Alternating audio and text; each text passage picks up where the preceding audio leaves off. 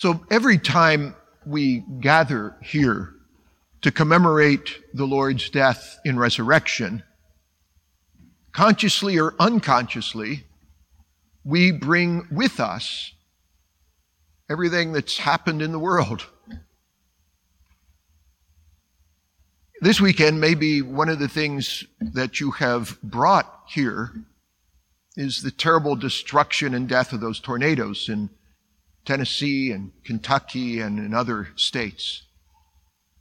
And when that happens, you wouldn't be alone for thinking, wow, boy, I'm glad that wasn't us. And I have to admit, I, I, I kind of think, boy, I, I'm glad that I'm not the pastor of St. Joseph's Church there in Mayfield, Kentucky. That's the place where the governor still is expecting that there might be as many as a hundred people who died. And I say that because the readings that we just heard, if they're able to have Mass there this weekend, they're hearing those same words. Rejoice in the Lord always. I say it again, rejoice. So, how would they hear that? How would they hear that if they lost a home or even more if they lost a relative or a close friend? Just that fast. How is it being heard perhaps by one or more of you who are going through a particular dark time in your life? I suspect it's about the same way as the prophet's declaration was heard in Jerusalem the first time that those words echoed forth. It was Jerusalem at a time where worship of pagan gods was rampant. In that time, not long before its destruction, it was a city about to be overrun by the Babylonians. It's a city where poor for, where care for the poor and the widow and the orphan had just about disappeared.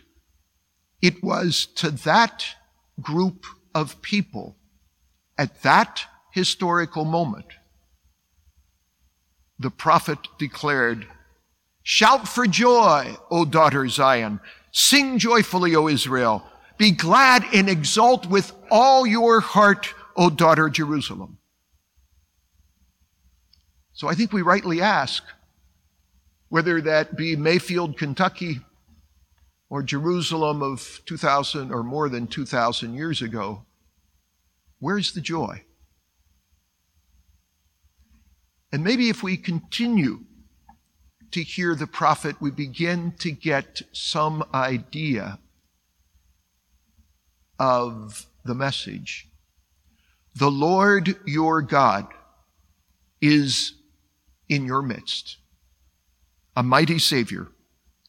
He will rejoice over you with gladness and renew you in his love. He will sing joyfully because of you as one sings at festivals. The fact is, that when you look around and you don't find a whole lot of cause for joy in the world around you, that's precisely when we give thanks that God rejoices in us. That you are God's chosen as Paul reminds us constantly, that you are God's delight. And the incomprehensible nature of God's peace, of God's delight, is the fact that it is bestowed in the midst of difficulties. Paul tells us to rejoice in the Lord. Peace and joy are found in Christ Jesus. That is, in the very mystery of God's love, God's rejoicing in us, even to the point of offering his son. The coming of Christ Jesus did not eliminate the darkness. Light came into the world and the darkness did not overcome it. But on the other hand, the light did not completely obscure the darkness. Joy is based on a spiritual knowledge that first of all, God delights in you. And that while the world in which we live may be shrouded in darkness, God has overcome the world. Joy in this perspective is the fruit of hope and of faith. Hope is something other than wishes, and joy is something other, or indeed more than happiness. Wishes and happiness generally refer to things or events. You wish that the weather would change, or the war would end, but hope and joy are spiritual gifts rooted in an intimate relationship with the one who loves you, who delights in you, because he created you.